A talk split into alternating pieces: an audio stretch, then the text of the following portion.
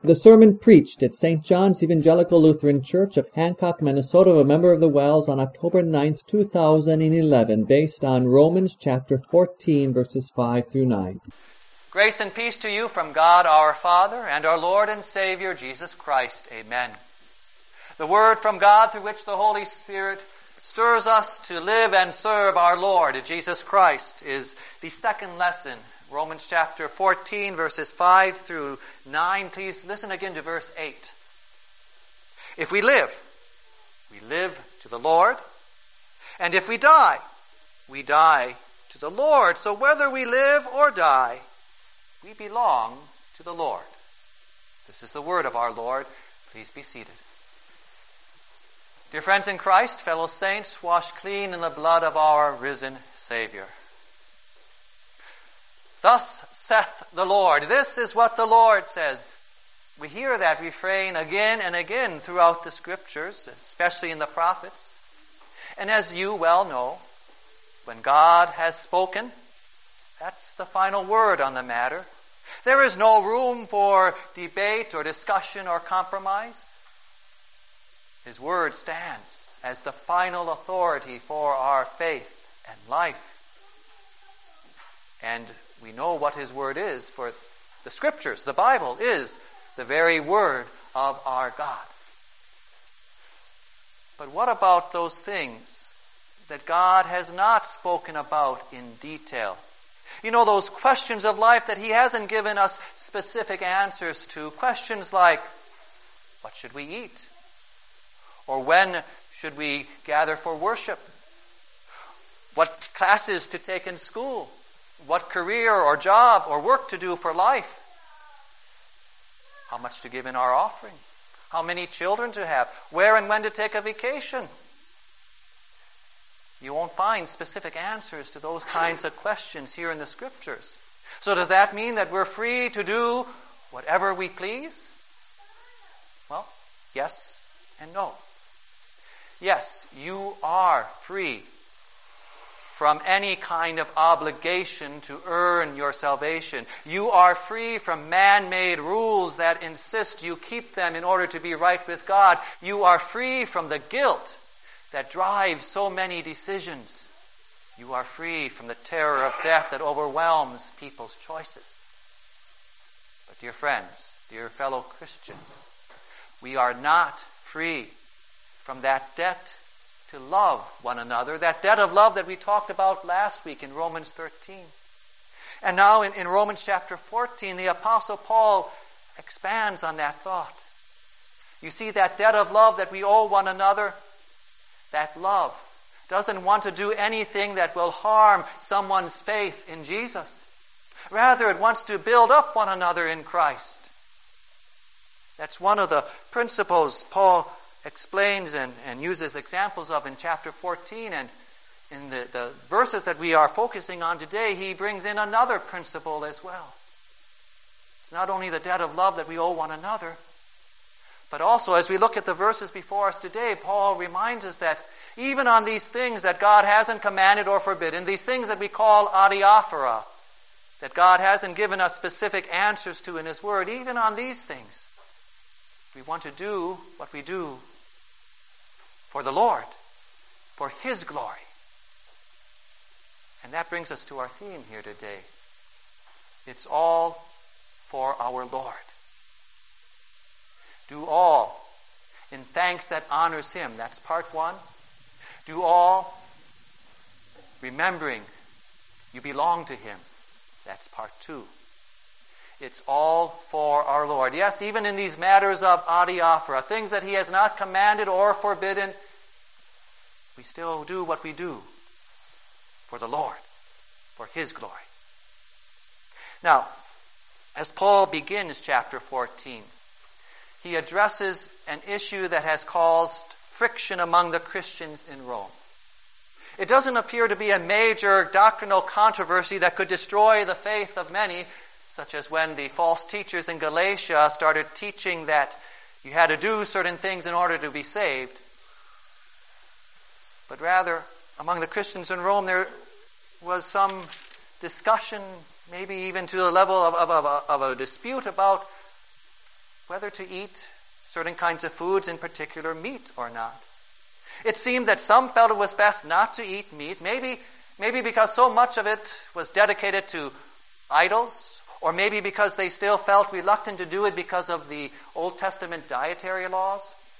Others felt that since all food is a gift from God, that they should be able to freely eat whatever was set before them.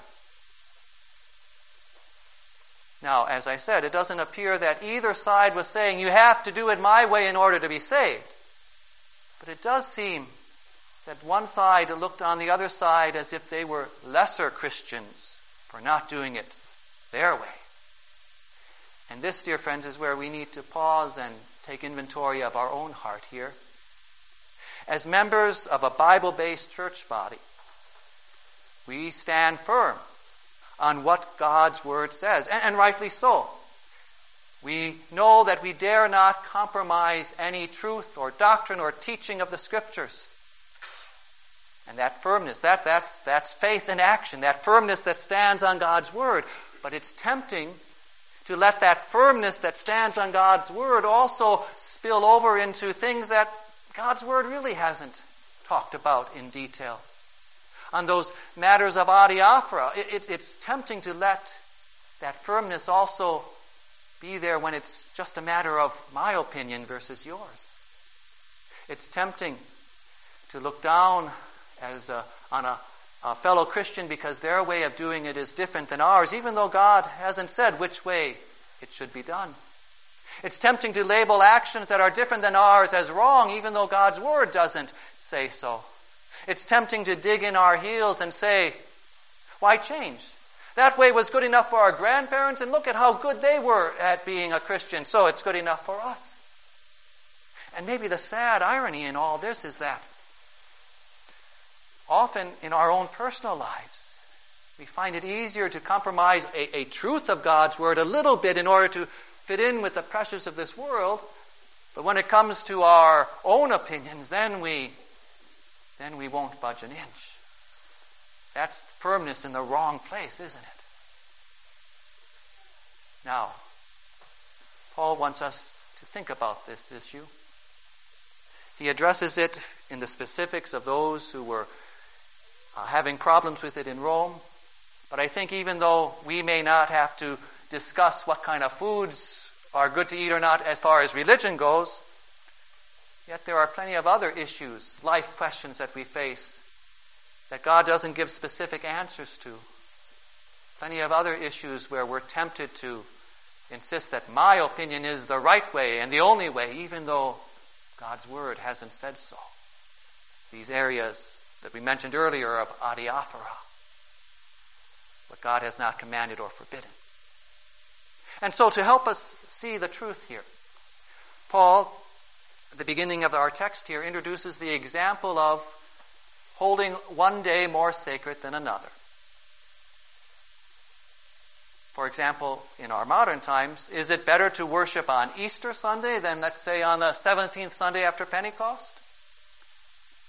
Now, some felt it was best to emphasize certain days while not neglecting their spiritual well being on the other days, not using it as an excuse to slough off on those other days. Others felt that since every day is a gift of God, each should be equally dedicated to Him.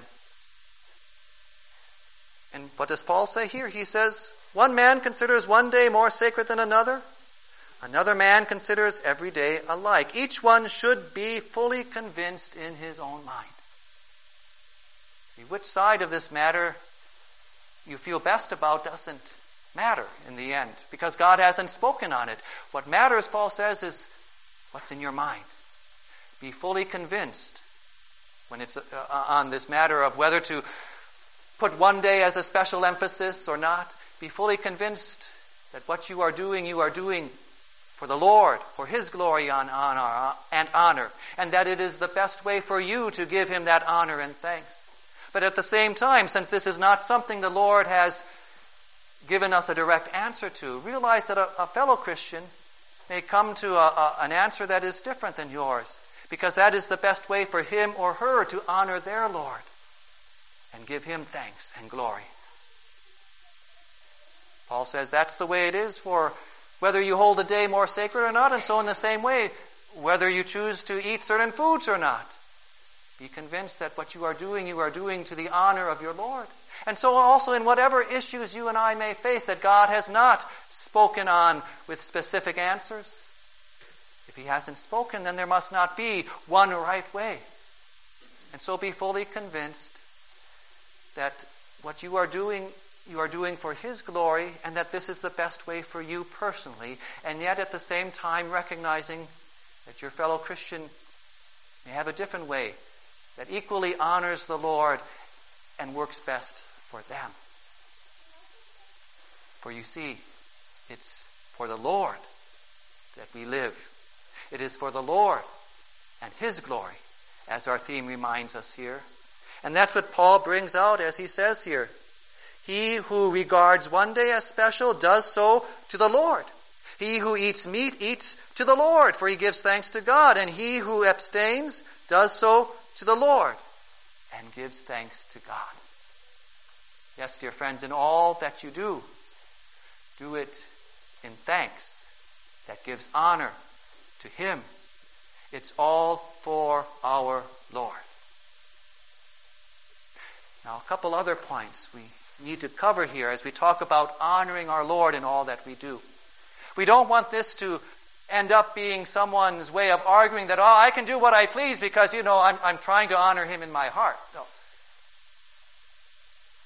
When the Lord, when we talk about honoring our Lord, that certainly includes taking seriously what he does say in his word, doesn't it? How can we honor him if we disregard what he says in his word? And even on these issues of adiaphora that he has not given us specific answers on, he often gives us guidance and gives us principles that, that apply in one way or another and wants us to search His Word for guidance and direction so that we put His principles into practice as we honor Him in our choices and decisions. For example, let's think about some of those things I mentioned earlier. The Lord does not tell us how many children to have. But his word does speak very highly that children are a wonderful gift from God. Now, if we are honoring our Lord in our choices and decisions, we will certainly take that principle into consideration as we decide that question. Another example the Lord does not tell us how much to give in our offering, whether a percentage or a, a dollar amount, but His Word does teach us how richly He has blessed us and that He promises to take care of our needs. And those principles certainly affect our giving when we are honoring our Lord and what He says in His Word. Same thing with the, what career, what work to do in life. The Lord doesn't tell us in detail there, but He does remind us that everything or all of our abilities are a gift from Him, and that as we use our abilities, we use them for His glory, not our own. Even in retirement, what we do, we do for His glory. And finally, on, on the matter of whether one day is more sacred than another, here again, the Lord doesn't tell us how we should think about it, but rather He does tell us that we should continually hold His word in our hearts with devotion and regard, and that we should regularly gather to worship Him in public so that all can know how important our Lord is, that He is more important than anyone or anything else in our lives. And so, dear friends, don't forget His Word. Be dedicated to His Word, be devoted to His Word as you give Him thanks, honoring Him in all that you do. That's what it means to do it for your Lord. And the other point to cover under part one here is, is that we do it to His honor when we do it prayerfully. Come before Him in prayer and plead for His help and guidance as we face the choices and decisions in life. Plead for Him to guide us through these scriptures. Plead and implore Him to give you the strength and the courage to do what is best that brings Him the most honor. And then also, after the fact, continue to pray, giving Him thanks for the blessings that He channels to us as we live our lives to His honor and glory, giving Him thanks and praise. Yes, kneeling in prayer, Do all in thanks that honors him. For you see, it's all for our Lord. But now why? Why do we do it all for our Lord? Well, remember to whom you belong and why you belong to him. And that brings us to the second part here. And Paul writes, For none of us lives to himself alone, and none of us dies to himself alone. If we live, we live to the Lord, and if we die, we die to the Lord. So whether we live or die, we belong to the Lord.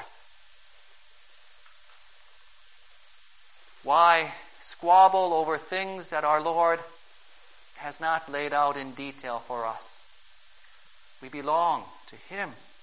He holds life and death in, him, uh, in His hands. Why look down on a fellow Christian who has a different opinion on a matter of adiaphora that the Lord hasn't spoken on?